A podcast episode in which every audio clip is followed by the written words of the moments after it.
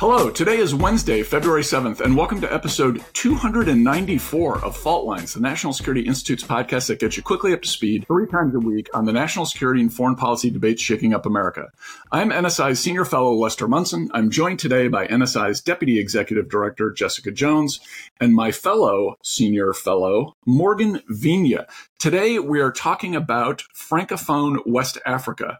There's a lot of developments in this region of the world.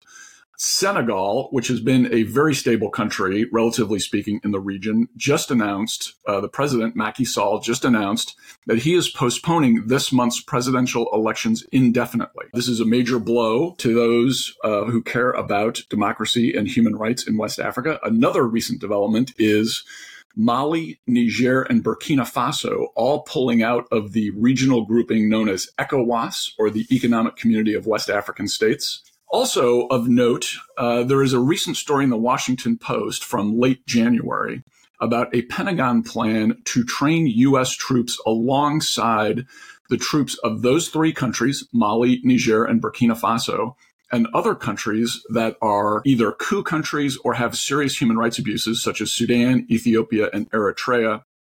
This Pentagon plan was evidently scrapped once uh, complaints from Capitol Hill, specifically Senators Cardin and Elizabeth Warren. Cardin, let's remember, is the chairman of the Senate Foreign Relations Committee, complained about this plan to train U.S. troops alongside these troops of countries that no longer were democracies, that either had coups or other serious human rights abuses. Morgan, I want to go to you first. Uh, this this has been uh, there's a lot of other stuff going on in the region notably uh, the Russian mercenary company Wagner Group playing in a role in a lot of these countries. What is what is happening in West Africa, and and how should we be thinking about it? Right. So Wagner has an extended presence in, in, Africa in particular. I mean, I think we all know they are most known for their work in, in the Central African Republic. Um, more recently, they have saw West Africa as a, a huge opportunity given the sort of democratic backsliding, the coups.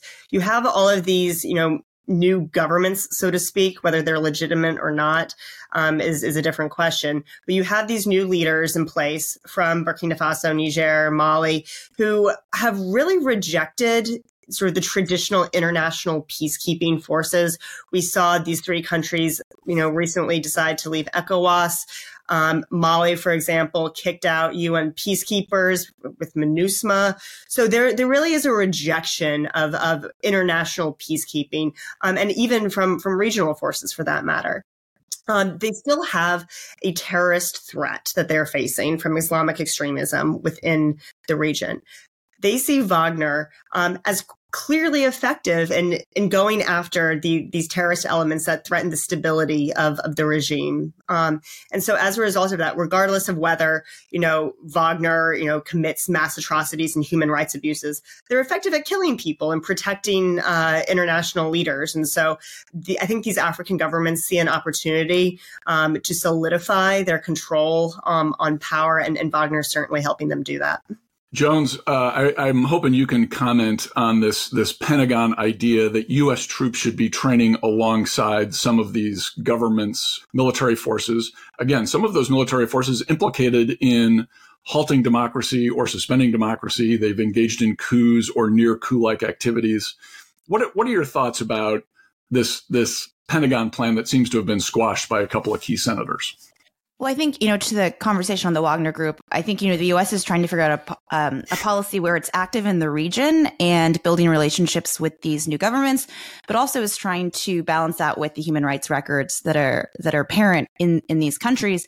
I mean, you've got uh, it's it's no surprise really that the three countries left uh, left ECOWAS. I mean, they were being sanctioned by um, the regional organization and ECOWAS itself. I mean, its original, you know, integration. It started out as a regional ent- ent- uh, economic integration um, movement, but you know, there's also an African, you know, free trade act itself. There's a lot of other things, and so it's kind of going beyond its gambit of economics into politics.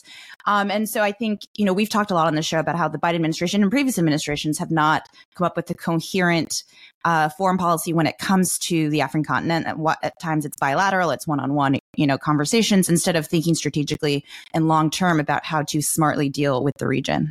So, all right. So, Morgan, I want to, I kind of want to put it to you here on the tools in the toolbox for U.S. policymakers. It seems, I, and I will disclose my my strong bias here. It seems like the Pentagon is trying to figure out a creative way to get inside these governments, to uh, get to know them a little bit better, to understand what their vulnerabilities are, what their strengths are, to get some U.S. troops in there to see on the ground what's happening. This doesn't seem like a terrible idea to me.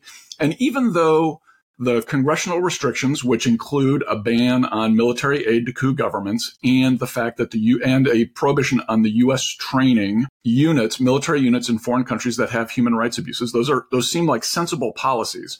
But those restrictions, it appears to me, are, are really kind of putting us in a corner about how we can deal with this very rapidly developing situation in West Africa. Just over the last couple of years, many coups in the region, the Wagner Group moving in and really playing a key role here. The U.S. and and our Western European allies kind of being pushed out of capitals and not being as relevant as we used to be. And while it's true, West Africa is not exactly the most critical strategic region in the world. It could become yet another vulnerable place where we're worried about uh, uh, global terrorist organizations, the predations of China, some of some of these other global concerns we have. It seems like we've got a vulnerability here. You were at the Pentagon in the last administration. What do you think of this uh, kind of attempt to maybe make a difference in some small way in these countries? Les, I mean, you're hitting on a perennial problem here that it, it's not new. I think it's, and it's certainly not new in, in sub-Saharan Africa. You're dealing with congressional restrictions around human rights, good governments, democracy, and you pit that against a very sort of realist mentality, right? In which you have, uh, U.S. security interests at stake in countries which, frankly, are undemocratic, right? This this is not new. I think what we're seeing right now in um, West Africa is, is, that it's all coming to head. We've seen this pattern of of coups and um, undemocratic transitions of power in um, in recent years, and we're starting to see this void, this gap open up, and Russia coming to fill that. And so, I think Congress has a re- needs to work very closely with the administration here on trying to find a, a way forward. Um, I know that you know Senators Cardin and um, Risch back in December actually released a resolution, introduced a resolution on Senegal. Clearly, said the Senate has been tracking this for quite some time. And there needs to be a more robust sort of way forward and compromise between the administration and Congress on sort of how to address this, because right now it seems that they're really at loggerheads. Jones, uh, what are your thoughts here? How much should we be blaming France for these problems? These are this is Francophone West Africa, Mali, Niger, Burkina Faso, Senegal, Central African Republic, Democratic Republic of Congo, arguably. These are these are francophone countries. Yeah. France played a big role there. Uh, it was the colonial power. It had close ties with these countries through the through the period after the colonial era and during as and as these countries became nation states. How much should we be blaming Paris for all of this? Uh, between you and Jamil, like I know yours is what 100%. I mean, I think there is undoubtedly there's, you know, as you pointed out, the number of countries that are um, francophone countries. And I think what you see also in the region is still obviously antagonism towards France and what are seen as kind of behind the scenes or in front of the scenes French movements to still retain um, or influence what's going on on the ground in the region. And so you see when um, Burkina Faso and uh, Mali and Niger left ECOWAS, you saw actually across the region like support for that, right? You you really did. And so I think that you compare that and see that with the you know the anti-French feelings. So I don't want to blame them less. Um, you won't get me on record saying that, but that that can't be ignored for sure. All right, that's a wrap, or as we might say in, in West Africa, c'est fini.